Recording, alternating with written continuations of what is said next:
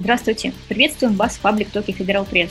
Сегодня в рамках специального проекта «Политика Северо-Запада» мы подведем итоги июля и обсудим, что нас ждет в августе.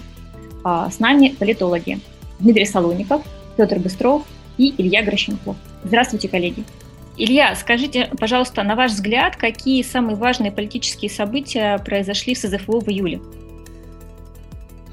Ну, нельзя не отметить, что в июле стартовала избирательная кампания в Государственную Думу, и э, все последующие события, связанные с общественной жизнью и с экономикой, так или иначе подчинены логике избирательной, потому что э, и власть, и оппозиция сейчас работают на то, чтобы мобилизовать своего избирателя, прийти на участки, вот поэтому...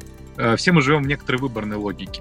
Но, тем не менее, правительство работает по заданной стратегии, она ориентирована на ближайшие десять лет, поэтому среди важных событий можно назвать визит президента Путина в Петербург, встреча с губернатором Бегловым и обсуждение, так скажем, стратегии создания нового большого макрорегиона, да, Большого Петербурга, э, сначала в рамках объединенной транспортной э, системы, да, которая обсуждалась как раз на встрече, но мы понимаем, что транспорт — это продолжение экономики, да, это связующее звено между какими-то экономическими э, центрами. Значит, если э, рассматривать крупное строительство, то это инвестиции.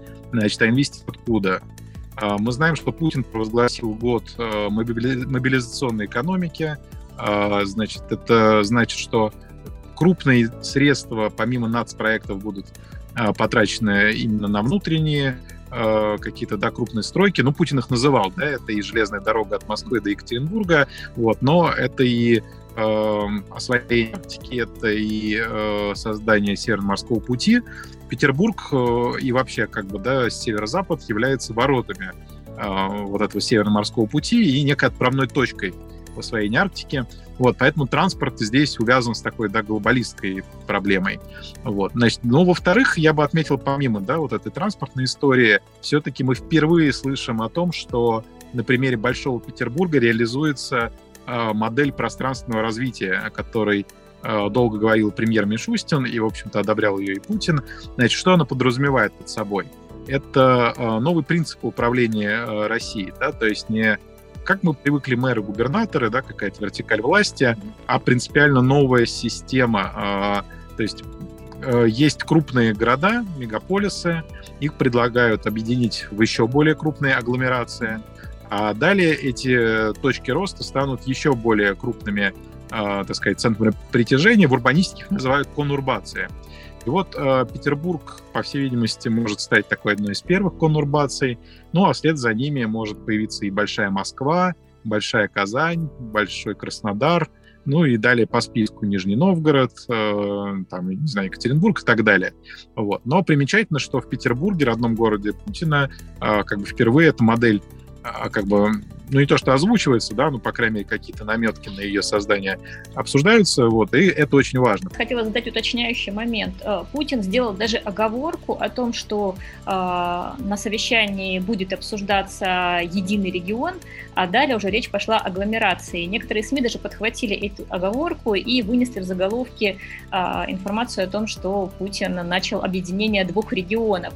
На ваш взгляд, все-таки что произошло? Произошла встреча принципиальная, которая действительно будет э, представлять далее целый ряд неких э, действий по объединению сначала транспортной системы, потом, может быть, какой-то другой системы. Или просто президент э, дал понять э, главам двух регионов, что все вопросы им нужно э, решать не по отдельности, а сообща, но при этом юридически это остаются два разных субъекта России. Очень сложный вопрос, и на него простого ответа тоже не будет.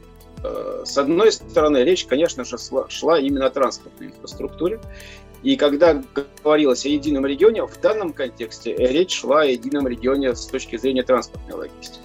Вспомним, несколько лет назад уже Путин говорит, что не нужно экологического оператора делить, и в этом отношении мы имеем дело с единым регионом Санкт-Петербург, Ленинградская область. Уже тогда, а это было несколько лет назад, заговорили, вот Путин говорит о едином регионе. Но реально он говорил в определенном контексте, четко совершенно, не размывая и не говоря о большой политике.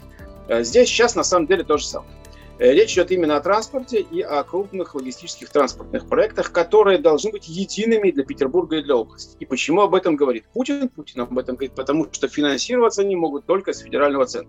Петр, а на ваш взгляд, какое самое важное событие, которое произошло в Северо-Западном федеральном округе, вы бы могли отметить? Я думаю, что это окончательно оформивший уход Вячеслава Макарова с должности спикера Петербургского законодательного собрания и такого теневого э, серого кардинала петербургской политики. Понятно, что... Потому что именно в июле состоялась партийная конференция там петербургского отделения партии «Единая Россия», на которой был утвержден партийный список на выборах в законодательное собрание, и в этом списке, вопреки э, ряду прогнозов, все-таки не оказалось фигуры Вячеслава Макарова.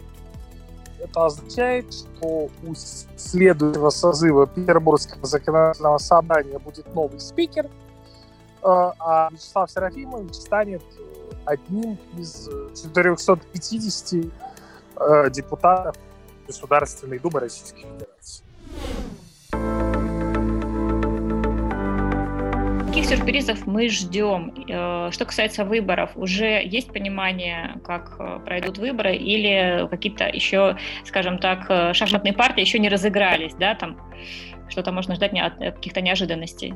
Август у нас традиционно время черных лебедей. Что такое черный лебедь, все знают. Это начиная с августа девяносто первого, когда прекратил существование Советский Союз.